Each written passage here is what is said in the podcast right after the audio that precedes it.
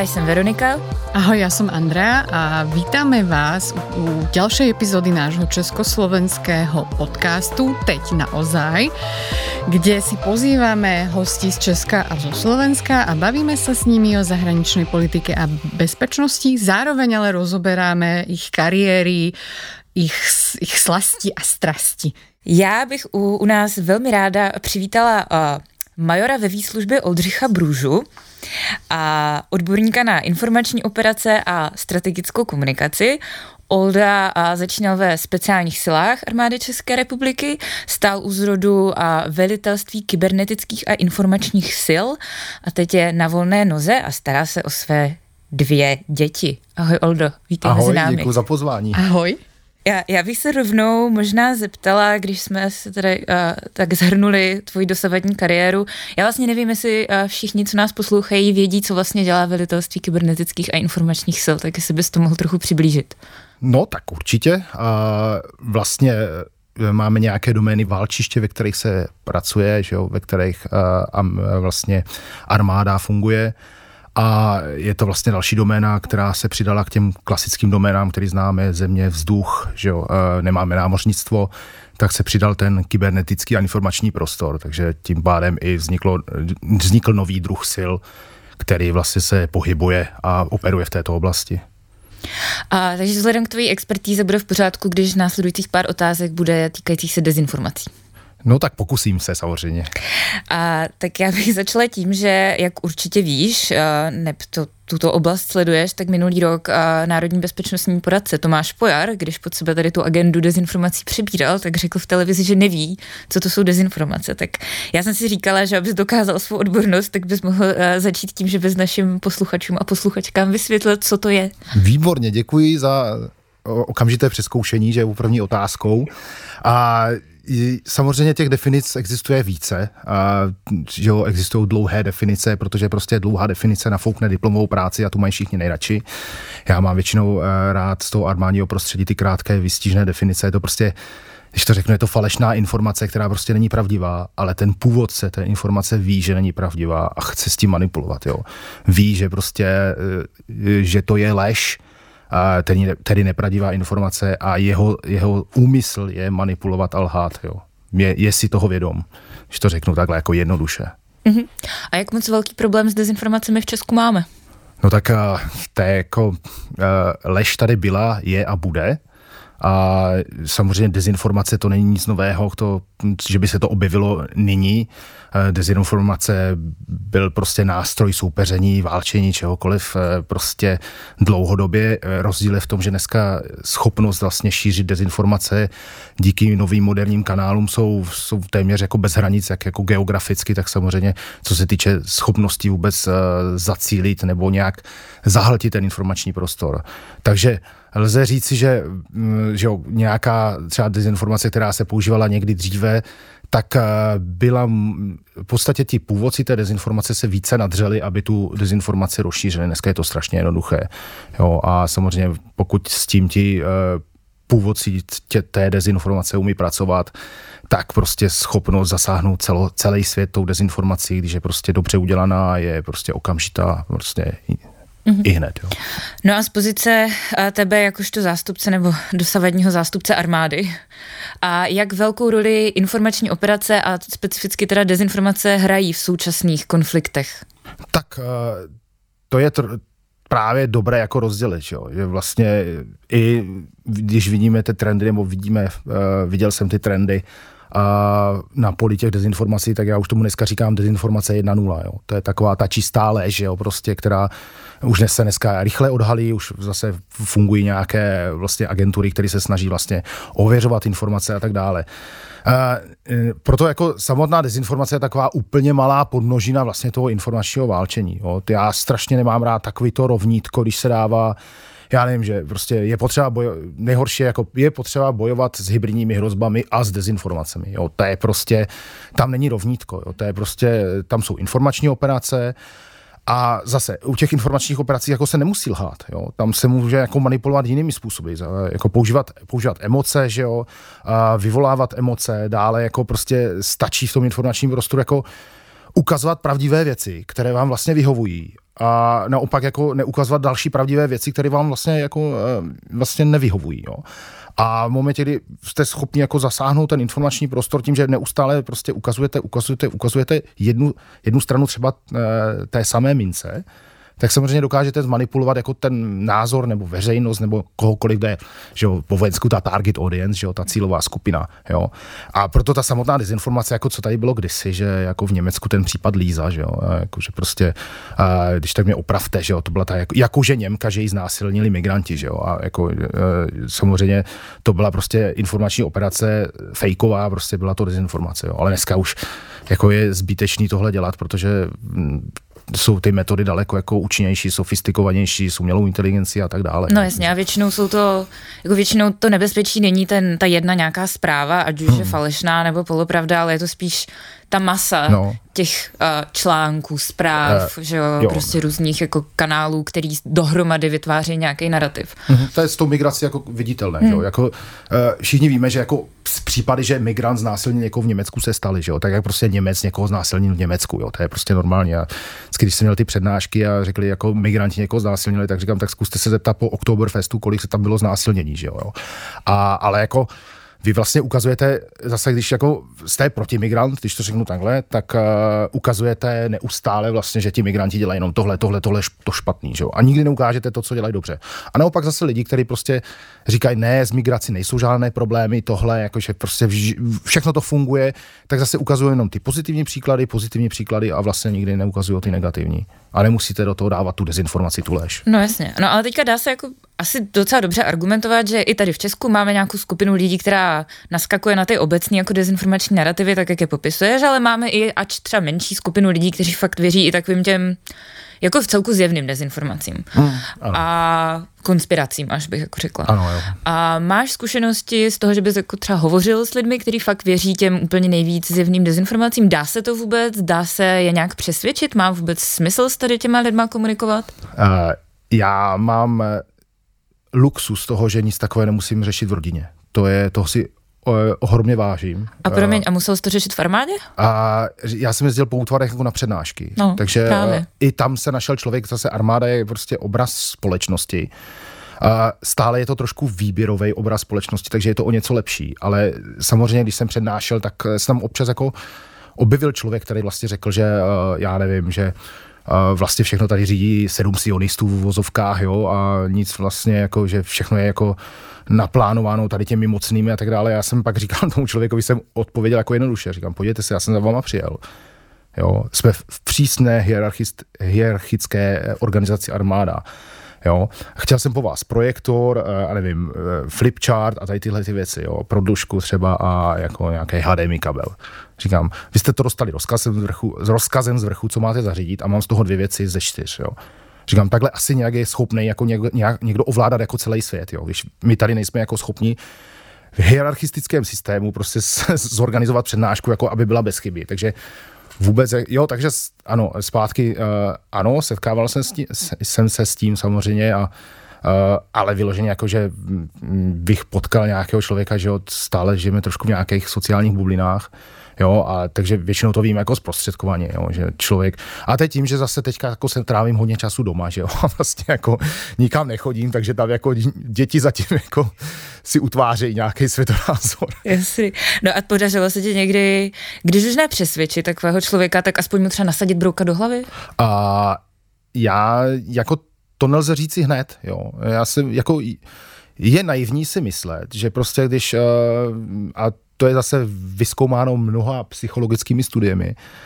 Je naivní si myslet, že prostě pokud eh, ty budeš mít jiný názor a na základě, ale bude třeba mm, jako názor zase ani má každý, jaký chce, ale vlastně já ti tady dám třeba x argumentů, faktických věcí, že vlastně to třeba neodpovídá realitě, ten tvůj názor tak nikdy to ne, nebude tak, jako že ty si řekneš, hele, uh, jo, tolik argumentů jsem slyšela, tak asi na tom jako, asi to není pravda, jo, tam se přidávají psychologické faktory, jo, jeden z nich se jmenuje kognitivní disonance, to je prostě pokud něčemu věříš, tak ty už prostě nechceš věřit ničemu jinému, jo.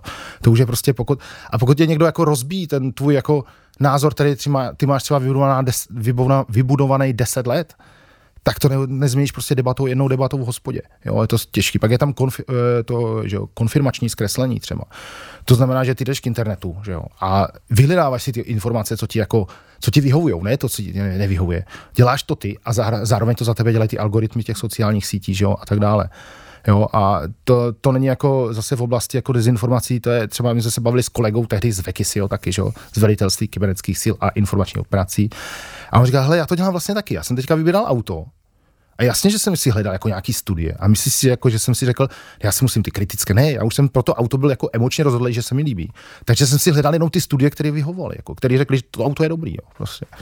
Takže tak, takhle člověk jako funguje i v životě jako ve všem. Jo. Mm. A jak velkou roli si myslíš, že v tom hraje nějaká mediální gramotnost? Protože to je asi, jako když, jestli se někdo zhodne na něčem, co se týká jako obecně jako dezinformací, tak všichni říkají, že prostě musíme mít vysokou mediální gramotnost. Mm, Každý odborník. Jak moc je to klíčové podle tebe? My jsme to povýšili, ten termín. My pracujeme s termínem, a to jsem rád, že se to začíná vnímat ne mediálně, ale informační gramotnost. Že jo? Protože ta média, když jako, že jo, co budeme řešit jako s médiami, s médiami, když prostě máme tady TikTok a máme tady prostě sociální sítě a dneska ta mladší generace tak jako prostě kouká na zprávy ze světa jenom prostě skrze sociální sítě. Takže my to povyšujeme a snažíme se to všude říkat, ne, jde o informační gramotnost. Samozřejmě. Samozřejmě jedna přednáška nějaká na informační gramotnost někde na vysoké škole nebo nějaký workshop nic nevyřeší. To je potřeba jako další, podle mě to další jako oblast systematického vzdělávání od základních škol. Jo, tak jak se další dobu mluví o finanční gramotnosti. Jo. Začíná se mluvit o nějaké psychologické odolnosti jo, vůbec. Jo. To jsou všechno jako myslím si, obory, kde eh, bychom se jako měli pohnout. Jo. Možná něčeho ubrat, něco jako, zase nejsem odborník na vzdělávání, takže nechci říkat, co ubrat, ale nevím, jestli jako je dobré se dneska učit, že žula má, je slitina, už jsem zapomněl ty tři horniny, že jo, vlastně, protože jsem to nikdy v životě nepotřeboval. Jo, a, ale prostě uh, spíš se vrhnout na ty věci, které nás prostě pálí teďka a budou v budoucnu mnohem víc. Dokola sa bavíme vlastne ešte aj o fenoméne menom strategická komunikácia. A je to taký bludný kruh, mám pocit, demokratické vlády v tom obecne zlyhávajú. Málo kto reálne vlastne rozumie tomu konceptu strategickej komunikácie. Politické strany to obecne viac vnímajú ako vlastné PR. Máme alebo takto sa spýtam, čo by podľa teba uh, mala česká vláda urobiť a je ešte realistické, že dokáže urobiť do konca svojho mandátu. Aj vlastne uh, hovorím to v súvislosti s tým, že keď sa pozrieme, čo vlastne zlyhalo na Slovensku a prečo, jedným z dôvodov aj prečo Robert Fico je štvrtýkrát premiér, je zlyhanie tých demokratov obecne, demokratických politikov v schopnosti komunikovať jak medzi sebou, tak prostě smerom svojim voličom. Takže je tam realistická šanca a vôľa, že sa niečo zmení? A jenom ještě doplním, když už si vysvětlil ty dezinformace, můžeš vysvětlit i, co to je strategická komunikace? Děkuji, super. Další poučka, kterou vám tady asi nevysolím úplně z hlavy. A, takhle, já... Můžeš začnu, opisem. Já, já půjdu o kliku, já řeknu, co strategická komunikace není a co se jako občas říká. E, není to státní propaganda. E, jo, e, to, že vlastně je tam utváře nějaký vliv nebo nějaký názor, to, to je bohužel úplně u všeho. To je prostě, když vidíme reklamu na ulici, tak prostě tam se nás, se nás ta reklama snaží nějak názorově prostě jako v něčem přesvědčit. Jo. Takže další věc, co to není, tak to rozhodně není politické PR. Jo. Proto ta státní strategická komunikace by neměla jako eh, být závislá na tom, eh, která strana nebo hnutí momentálně vládne. Jo, a teď jako uh, nějak se pokusím tu definici, je to samozřejmě systematické, dlouhodobě, dlouhodobé, koherentní prostě komunikování s, nějak s veřejností když to beru z toho pohledu státu, jo, já to znám samozřejmě i jako z, pohledu těch, z pohledu těch ozbrojených složek. Jo, a ještě takovou jako obranu pro strategickou komunikaci, myslím si, že nikdo nemůže říct jako nic jakékoliv vládě, která prostě něco dělá třeba v době krize a ona se to snaží jenom vysvětlovat. Jo, že to není jako propaganda, volte nás, protože to děláme dobře. Jo, což v momentě, kdybych se třeba živil na plný úvazek strategickou komunikací pro stát, tak to by byla první věc, co bych řekl jako ne, to prostě nechci dělat, jo, to, na to si vemte někoho jiného. Ale zase přijde nějaká krize, že jo? A vidíme, že ten svět je turbulentní, že jo? Nejprve to byl covid, chvilku jsme se nadechli z covidu, že jo? Pak přišla Ukrajina, jo? ruská agrese na Ukrajině, že jo? Pak přišel Izrael a to jsou prostě takové jako šoky pro to obyvatelstvo, že eh, kdo jiný než ten stát, Jo, a samozřejmě eh, musí tam být nějaká kontrola, eh, ne jako pokud možno ne vláda, jako vládní zase komunikace, by měl říct vlastně těm občanům, co se děje. Jo. A dokázal bys říct nějaký příklad dobré nebo špatné strategické komunikace, aby jsme si to uměli představit? Jako český příklad? Klidně český, ale klidně i ze zahraničí. No, tak, český předpokládám, že je spíš špatný příklad, jako, ale... Když, když vlastně že jo, teroristé z Hamásu napadli Izrael, tak eh, všechny ty lidi, co se kolem toho jako motají, kolem té strategické komunikace, tak jsem říkal, jestli chcete vidět, jak funguje strategická komunikace, tak teďka sledujte vlastně izraelské oficiální kanály a tam to uvidíte. Jo, to je takový dobrý příklad. Takže jako je to čeho koordinováno, že se nemůže stát, že jedno ministerstvo řekne něco jiného než IDF třeba, že jo, což je jako izraelská armáda, jo, obrané síly, jo, a tak dále. A prostě, jo, tohle je dobrý příklad. I ti Ukrajinci vlastně v době, kdy eh, od té doby, co je napadli Rusové, tak prostě mají dobrou strategickou komunikaci. A oni to vlastně jsou ještě ve válce, takže to používají eh, samozřejmě hodně stažené k vlastně k armádě, hmm. jo, nebo k ozbrojeným složkám. Jo, to jsou dobré příklady. No. A špatná strategická komunikace, tak jako, jo, já už nejsem v armádě, jo, tak to je třeba náš covid, jo. Jako, no, to je velmi typické. Ono, no. ono, to, ono to je jako velice těžké jako vyčíslit, ale samozřejmě jako eh, třeba by ta lepší komunikace států s občany prostě zachránila pár tisíc životů. Jo. No ne, takhle jako covid je tak absurdní v tomhleto, v téhle oblasti no. té komunikace okolo toho, že do dneška, když se s kýmkoliv bavím prostě o dezinformacích, tak uh, to, jak ta vláda hmm komunikovala, respektive nekomunikovala během toho covidu. Jako do dneška to navíjí argumenty lidi, kteří říkají, no ale vždyť se bojejte, teď ta vláda vlastně sama šířila dezinformace. Teď to není hmm. jako přesný, že jo, protože nevíme, jako kdo co říkal záměrně, nezáměrně, hmm. omylem, spíš na mě to působilo spíš jako takový jako jedno velký zmatení. Ale no. vlastně to tak strašně podrylo důvěru v ty instituce, hmm. že já ani nevím, jestli tomu dá říkat jako špatná strategická komunikace, to je prostě minimálně tam aspoň nebyl ten záměr, jako, no, jako ano, no. jo, to je jako, ale přesně jak jsi říkala, asi to bylo spíš jako nezvládnuté zmatky, že jo, no. tam eh, památný výrok typu, že jo, jednoho nejmenovaného ministra eh, zdravotnictví, už jenom to vlastně, jak se ti ministři jako měnili furt, mm, jo. Mm. To je prostě, uh, já třeba v tomhle, jako, když se věnuju tomu poradenství, tak říkám, ano, ten politik to musí jako jít s prohlášením, že jo, říct, co se děje, tohle, tohle. A pak, pokud možno, to předává nějaké apolitické, prostě důvěryhodné osobě třeba vědci, odborníkovi a tak dále. Ten jde samozřejmě z kůží na trh, jo, což se stalo tomu Antony Faucimu vám ve Spojených státech, že jo, prostě ten odborník z oboru prostě začal, byl to pan covid, no a samozřejmě byl zároveň hromosvod pro ty jako popírače covidu, jo. To jsou jako dvě věci, tam, a, a, je to těžký jako vybrat toho kandidáta, jo. Musí tak být. ono to není úplně vděčná práce. Není, není, jako jo, prostě, ale je to, je to takový, že prostě eh, musí musí jít z kůži na trh, on to musí vědět ten člověk, že prostě z toho komfortu prostě najednou bude otloukánek. Další věc musí být důvěryhodná osoba, musí to být vědec a pokud možno, když vystupuje třeba v médiích, tak musí být jako prostě, já nevím, nesmí to být uspávač hadu, že jak my známe z vojenských přednášek. Mm-hmm. Já se ještě vrátím k tomu, na čo si konkrétně ještě neodpovedal.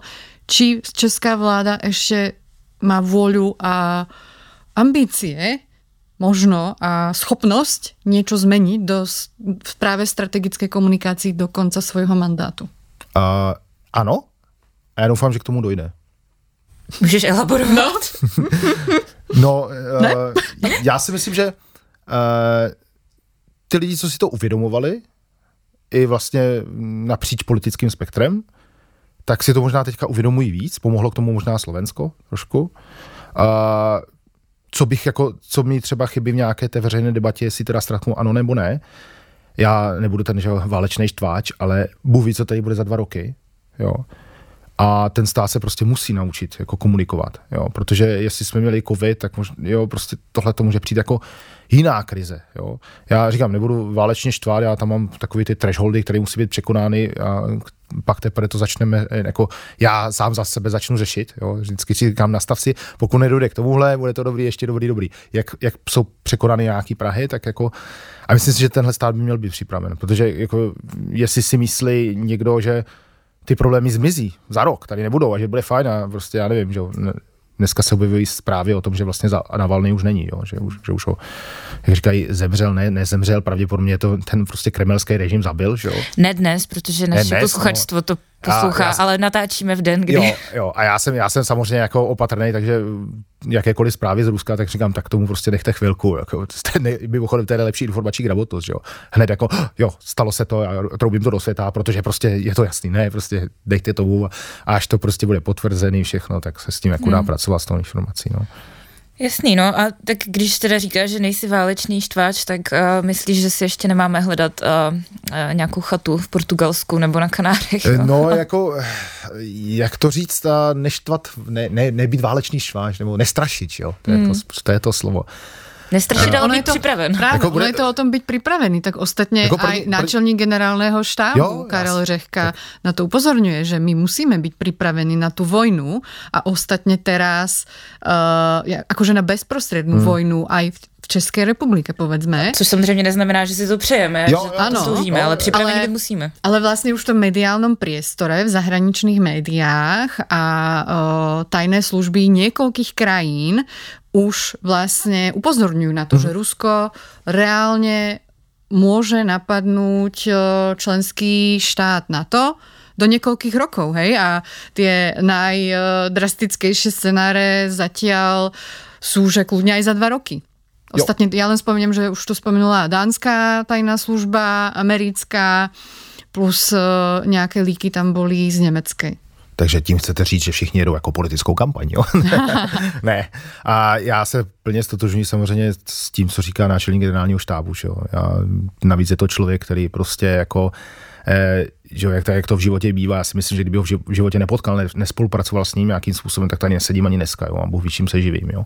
Takže Jo, eh, já souhlasím s tím absolutně, že musíme být připraveni. Jo. Za, dále, jo, to tady řekl asi, nebo to znáte určitě, že v momentě, kdy se něco stane, tak to není záležitost armády, těch pár tisíc lidí, ale je to eh, záležitost celé společnosti, jo, nějakým způsobem. Já za sebe jako dělám asi že jo, to nejlepší, co můžu a naopak jsem přišel na to, že spoustu věcí jako můžu dělat pro stát daleko efektivněji a, efektivněji a lépe, když jsem vlastně mimo armádu. Jo, a samozřejmě já osobně jsem připraven, jako já v momentě, kdy cokoliv, tak já prostě budu, půjdu první, kdo bude prostě bránit tuhle zemi, jo. Je to pro mě přirozené a prostě protože zase z toho jako, ale bude to Portugalsko stačit zase, jo. Hmm. Takže spíš je to jako, když budeme přemýšlet, jako eh, pokud se tady stane něco takového velkého, tak to bude pravděpodobně už jako celosvětová záležitost a eh, nevím, kde jako bude lépe. Jo. Asi, asi jako Portugalsko bude třeba někde dál od fronty nebo takhle, ale nevím. Ale říkám, nestraším, já tam mám ještě prostě pár věcí, které musí být splněny. Jo. Než vlastně byla ukrajinská agrese, nebo pardon, agrese na Ukrajině, samozřejmě, eh, že jo, Ruská federace, když napadla, tak Uh, já jsem tomu dával 50 na 50, že? a to jsem měl přístup nějakým jako informacím. Psal jsem, psali mě lidi ze světa, kteří říkali, hele, 100%. Mě psali prostě lidi ze Spojených států, prostě říkají, co dělají bezpečnostní analytiky. Říkám, na 100%, a říkali, na 100% to přijde. Jo, a nechtěli říct. A říkám, hele, já tomu dávám pade na pade. Jo. Potom v momentě, kdy vlastně, že jo, těch pár dní před, tou, před tím napadením, vlastně Britové, Američani začali dodávat ty první javeliny a tohle, a jelikož tu zbraň jako tr- člověk trochu zná, říkám, hele, ti rusové by byli blbí, kdyby jako chtěli přijít o tolik tanku jenom tímhle. Jo, prostě tak jsem tomu dal jako 60%, že, uh, že k tomu jako nedojde. No. A nakonec dva dny, takové krásné, jako, jak pracovat s informacemi, tak dva dny předtím, než se to stalo, tak já prodával zbytek bitcoinu, co jsem měl. Jo, že jsem říkal, nebudu spekulovat prostě. a jako ty se nebavím, jako, že by jak zbohatl, jo. Ale měl jsem něco jako málo a říkám, hele, Bůh ví, co bude, jo. A dva dny předtím jsem to jako prodával, jo. Než byl, než 24 byla ta full scale, že jo, agrese a dva dny předtím bylo to zabrání toho jo, té Luhanské do, do, vlastně do městské oblasti, tak myslím, že dva dny předtím jsem prodával. Tak to si byl šikovný. No, tak jako, jako kdyby, kdyby, tam měl tři ty bitcoiny, že jo, aspoň, ale to byly takové ty zlomečky, že jo, prostě. Ale říká, nebudu spekulovat. Počúvaj, mě ještě zaujímalo, když ty vlastně popisuješ to, že uh, hneď by si šel, si připravený uh, bojovat za vlast de facto. Proč si teda jako odišel z armády? Tak já si myslím, že v momentě, kdy jako by došlo k něčemu takovému, tak stejně jako je jedno, jestli jako budu povolená záloha, nebo jako... Chápem, že to je jedno, já, ale proč jsi odešel? Anebo možná, budu, anebo možná budu dělat lepší práci jako záložák, než prostě kdybych musel někde jako sedět uh, v kanceláři, protože že, jednak jsem koučil jako major, a druhá věc, uh, uh, další, jako že by skončil pravděpodobně na nějaké štábní funkci, já, a já nevím, možná bych byl radši v tom poli někde, jo, samozřejmě jako asi z toho, takže možná bych to dopadl, že znáte zachraň, zach, Zachraňte vojna Ryana, že hmm. tak možná kdybych musel do pole, tak bych dělal toho Toma Hankse, že jo. Což mě třeba láká víc, než sedět prostě A co na to říká tvoje rodina? Uh, takhle. Uh, v momentě, kdyby se cokoliv stalo, tak uh, předtím, než by se to stalo, tak bych chtěl samozřejmě dostat rodinu pryč. Jo. No ale tak asi ani z toho, že ty bys chtěl někam bojovat jako na frontu, by neměli úplně radost. Uh, no jako asi nikdo, že jo. No. Ale, ale prostě jako Dobře, třeba to byla ta otázka, když jsme byli u speciálních sil, tak někteří lidi si řekli, hele, až skončíme, tak budeme dělat kontraktory někde do Iráku, že jo, třeba. Jo, a ono je to jako, i když ono si časy se změnily, ale tehdy to byla strašně dobře jako placená práce, že jo, tam prostě to byly pár téměř 10 tisíc dolarů jako měsíčně a vlastně za to, co jsme dělali, pohodovější práci, než jsme dělali my, jako v práci, no jako pro stát a, a jako lidi o tom přemýšleli. Jo.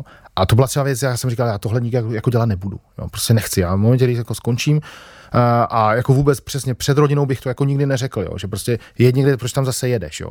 Ale v momentě, kdyby se něco stalo tady, tak by, první věc, co bych řekl, hele, pokud jako tady to padne, tak bude v tom světě jako takový manast, že to nesme všichni. Já možná, jako, že vlastně já to dělám pro vás, aby vás ochránil, a ne jako, ne jako uh, že jo, mm, jak kdyby jenom pro sebe, jo, hmm. pro to, jako, je to, v tom, je, v tom bude celá rodina, jako pokud by došlo k někému, jako, něčemu velkému, budou všichni, no.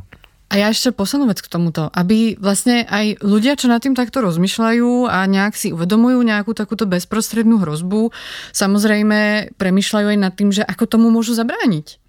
Hej, aj bežní občania, mimo povedzme nejakú našu e, expertnú komunitu, Uh, mám aj pár kamarátov úplne mimo obor, hej, rôzne iné obory. Rozmýšľajú, čo teda ako keby môžu oni robiť vo svojom každodennom živote, aby dokázali nějak prostě tomu zabránit?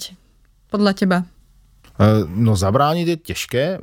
Podle mě, když bychom byli jako, no, každý, že jo, každý má nějaký v tom po česku pucle, že jo, nebo puzzle, že jo, uh, má nějaký ten dílek, který vlastně může přes, přispět do té odolnosti nebo chcete-li uh, obrany schopnosti té země. Jo.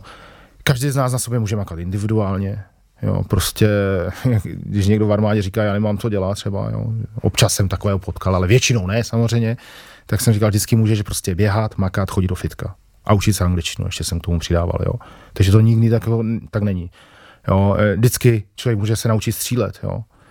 E, být připra- jo, vůbec jako každý, a co si myslím, jako každý má hlas ve volbách, jo? takže prostě záleží, jako jestli chce tady strany, které říkají, že vlastně jako, že všechno v pohodě a nestrašte válku a radši ty peníze, peníze dejte, já nevím, radši postavíme nový domov důchodců, který jsou samozřejmě potřeba, to nikdo jako netvrdí. A říká o těch druhých, který jako reálně řekne, ale v momentě, kdy tady bude válka, tak nás jako fakt domovy důchodců nezachrání. Jo, tak prostě mají spíš jako ten střízlivý pohled na svět. Ano, je potřeba investovat do obrany musíš tlačit na svoje lidi, přesvědču lidi v okolí, že to prostě není jako to projí někde vojáci výdelně, jo. To je prostě investice bez, bez jako toho, že vlastně tady bude bezpečno, tak tady nemusíme řešit nic, jo. Tady nebudou potřeba dálnice, nebude potřeba nic, protože prostě tady bude někdo jiný.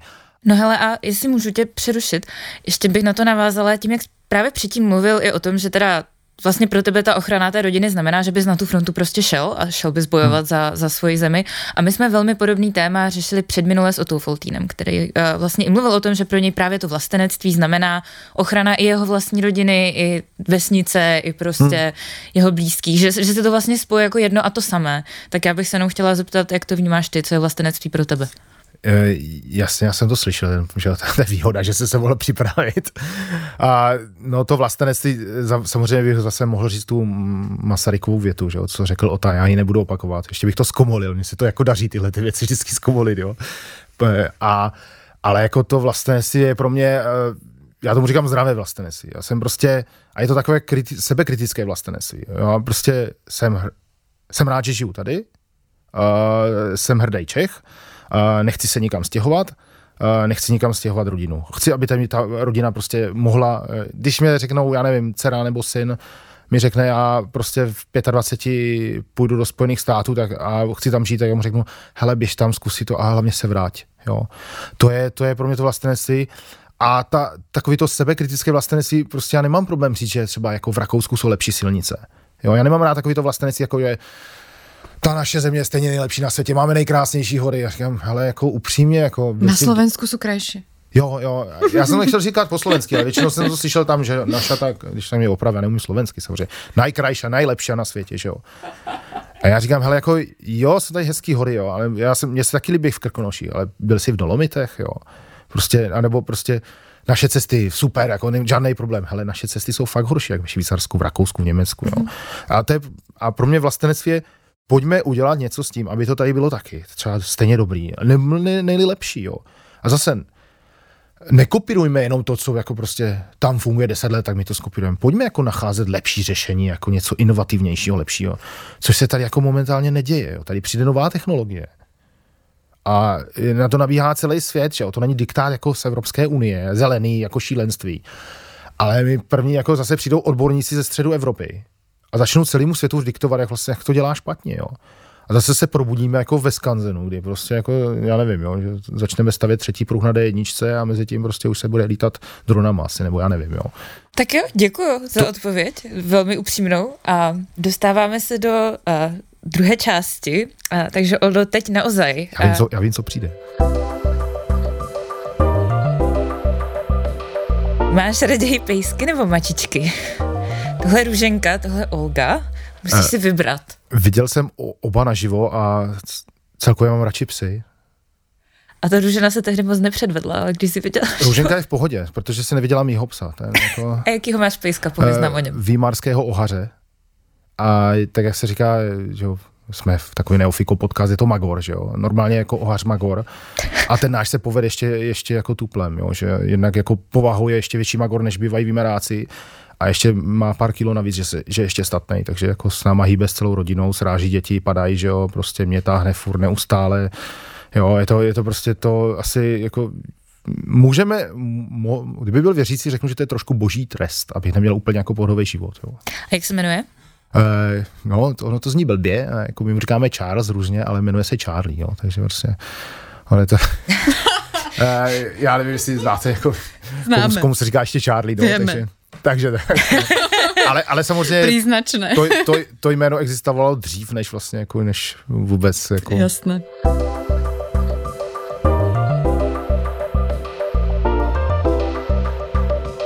No a je horší starat se teda o Charlieho alebo o děti? Uh, Čo je větší výzva?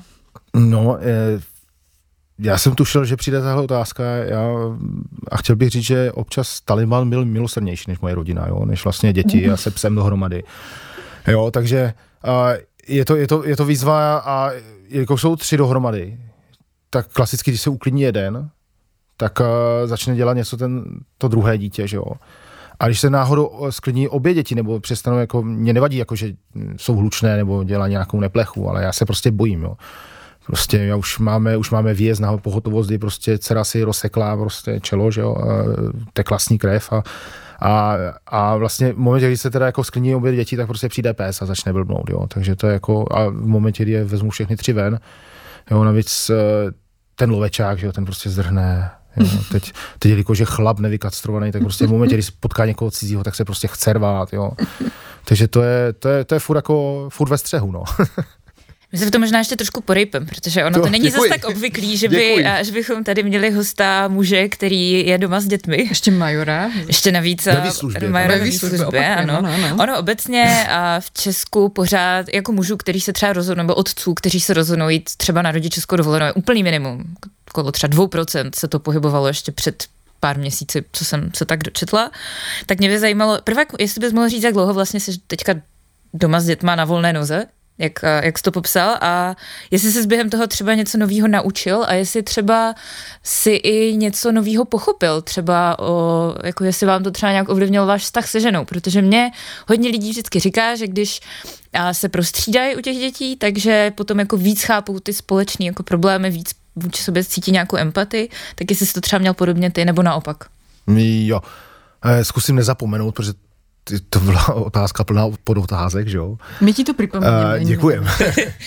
A první věc, eh, já nejsem na rodičovské dovolené. Že? Já jsem to prostě, já jsem neřekla. Já jsem, já jsem vojenský důchodce, že? takže, prostě, uh, takže mám jako takový možná větší luxus, než prostě být na rodičovské dovolené.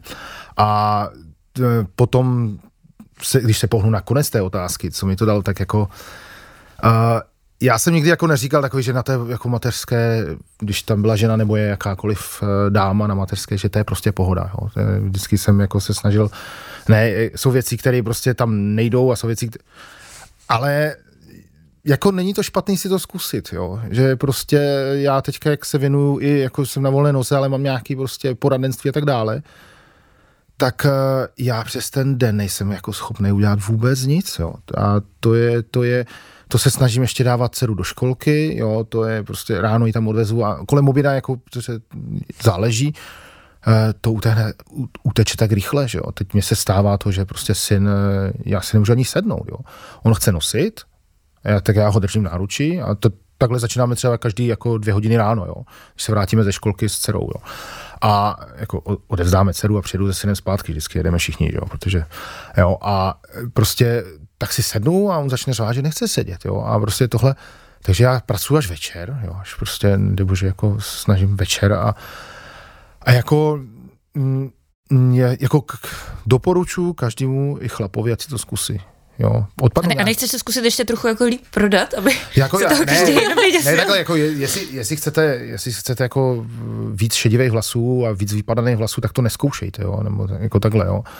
Uh, nebo nechcete, jo. to je přesně, jak to umím komolit, jo. Ale všichni mě chápete, že jo. Hmm. jo. Uh, je, to, je to jako zápřah, ale stále třeba jako bych nešel zpátky do práce. Jo, že teďka uh, mně se líbí zároveň, jako že se můžu věnovat, že to, ten čas vlastně teďka investuju té rodině. No já mám ještě jeden tady eh, k tomuhle dotaz, protože uh, když jsem o tom mluvila s různými lidmi, tak uh, specificky muži mi často říkají, že uh, nad tím třeba ani neuvažují proto, protože by se jim jako okolí vlastně jako mohlo posmívat. Že jako mezi chlapama, že se to furt vnímá tak nějak jako podřadně. Což mně přijde absurdní, ale fakt jsem to jako slyšela hodněkrát. Tak jestli, a ty pocházíš z takového jako armádního, nechci říct úplně jako macho prostředí, jo, kde jako by člověk asi něco takového čekal tím tuplem, tak jestli se s něčím takovým jako setkal eh, taky, nebo tohle jak to vnímáš? Tohle mě vůbec nenapadlo, protože jako možná já jsem zvyklý si jako dělat z věcí legraci, a takže jako my tam, my tam máme, že jo, máme jako sousedky, mají všechny děti, že jo, tam taky ve stejném věku, takže my se teďka jako naháníme různě, dneska jsme na kávě, že jo, zase jako s dětma, takhle.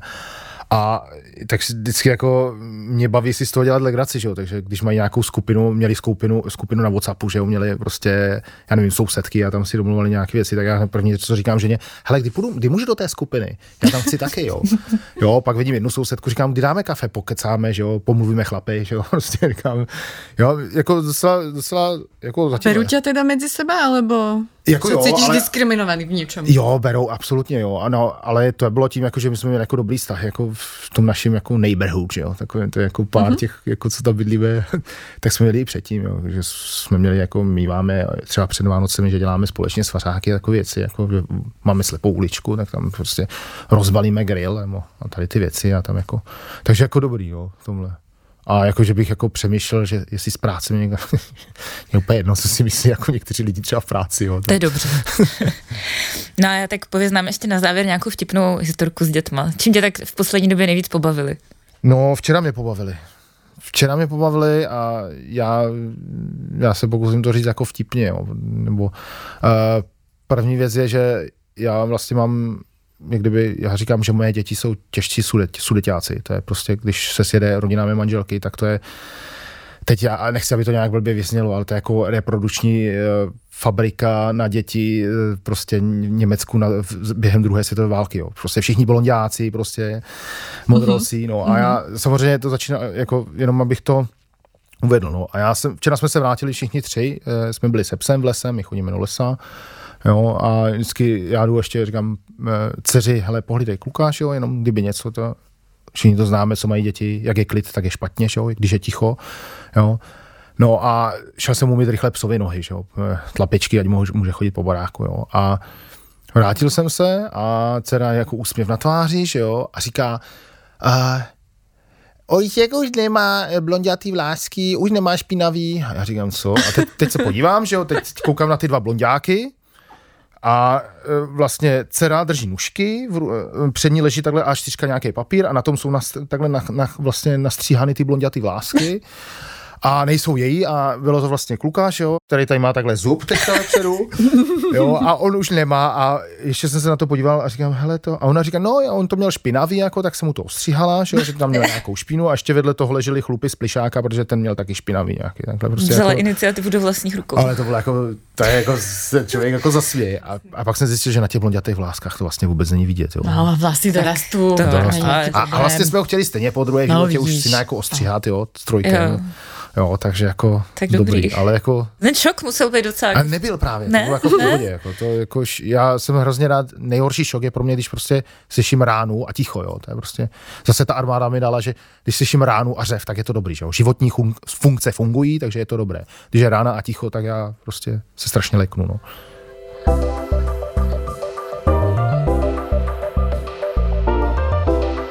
No a na záver, keď sa blížime už ku koncu, v rámci posilňovania československého priateľstva máme pripravený e, pre teba taký krásny jazykolám v slovenčine, takže ja ti ho takto odovzdávam a poprosím ťa prečítať aby si si otestoval svoje jazykové schopnosti v slovenčine. Uh, chcela by som ti povedať, že môžeš si vybrať, ale skôr možno prečítaj oba, pretože vlastne tak zistíme s Veronikou, že tie slovenské sú o mnoho jednoduchšie než tie české. Opravdu? Mm-hmm. No já v tomhle jsem jako, nejsem vůbec expert teda, jo. To, takže mě to... To o expertízu. Mě to dá, mě to, Ide tu, uh, mě to dá teda určitě zabrat. O precvičování slovenského jsem, jazyka. Naopak mi bylo trapné, protože během toho něc, něčeho, co si říkala ty teďka v tomhle podcastu, tak jsem nevěděl nějaké slovo a říkal jsem, doufám, že to je ono, co, to, co, to si, doptej, to, co si myslím, jo. Mně se to taky stává, to už se známe jako roky. Jo. A tak já to zkusím, jo. A já, trochu jsem se, jsem se modlil, že to bude jenom ta kratší věta zakroužkovaná, ale tam jsou dvě, dobře. Takže já jdu tu první, jo. Popukané pukance popukali na plné popukané panvici, plnej popukaných pukancov. Dobrý. A to je pukancou, ne? Pukancou. Cou, jo. Mm-hmm. No a teď asi to těžší a zakroužkovaný, jo. Naša lomenica je zo všetkých lomeníc ta nejlomenicovatější. Dobré, uznáme ti to, uznáme ti to. Ale jako to poslední slovo, to už jako něm, Němčina trošku, no, že se prostě jako to spojuje všechno dohromady a pak je z toho obrovský dlouhý slovo. No. Tak je to jazykovám, tyto slova úplně běžně jako nepoužíváme Uf, no, v slovenčině. tak my taky běžně nevypříme ve převiď. Ale no, jako... no, no, no, no. Chudák Arpád to mal hmm, minule, ano. Ten to měl mal, těžké. Mal to těžší. U českých jazyků mu stačí, když dáš cokoliv z ř a Slováci jsou prostě z toho úplně. Jo, to nezvládají. Moje jméno stačí, že jo, prostě. No. Mm. Mnoho, mnoho, mnoho, lidí jako cizojazyčných jsem trápil, že mi musí říkat Oldřich. No a já to zvládám, Oldřich. Jo, to se naučila, že jsi ta Čechoslovenka, že jo? Jo, tak ty už, ty už jsi v podstatě tady. Ale, ale no. když jsem pracoval třeba s Němci, že jo, tak já jsem říkal, oni, oni furt, jak já jsem já říkám Oldřich, Oldřich, oni to nemo, nebyli schopni jako a, a pak prostě přijel můj nástupce a říká, proč mi říkáte Olda? A oni to můžeme? Říká, no můžete, ale já to nechtěl. Mě to bavilo prostě celou tak to je krásne a týmto to asi teda ukončíme pre dnešok. Ďakujeme ti veľmi pekne, že si s nami strávil čas. Mali sme možnosť sa pobaviť aj odborne, aj vtipne, aj osobne a verím, že uh, aj čas mužov sme motivovali k tomu, aby si vyskúšala stráviť nejaký čas doma s deťmi. Díky moc, že jsi dorazil. Tak já vám děkuji a zároveň jsem strašně rád, že konečně existuje podcast, jako máte vy, který, zne, eh, který zve ty skutečně jako suprový hosty, že jo? tak samozřejmě, samozřejmě verím, že se ještě v některých z epizod budoucnosti u nás uvidíme a našim poslucháčom len zmiením, že nás můžete počúvať každý piatok vo všetkých populárnych podcastových platformách Sledujte nás i na sociálních sítích eh, jako Centrum pro informovanou společnost a tímto se pro dnešek loučíme. Moc děkujeme, přejeme pěkný víkend. Děkujeme, čauko.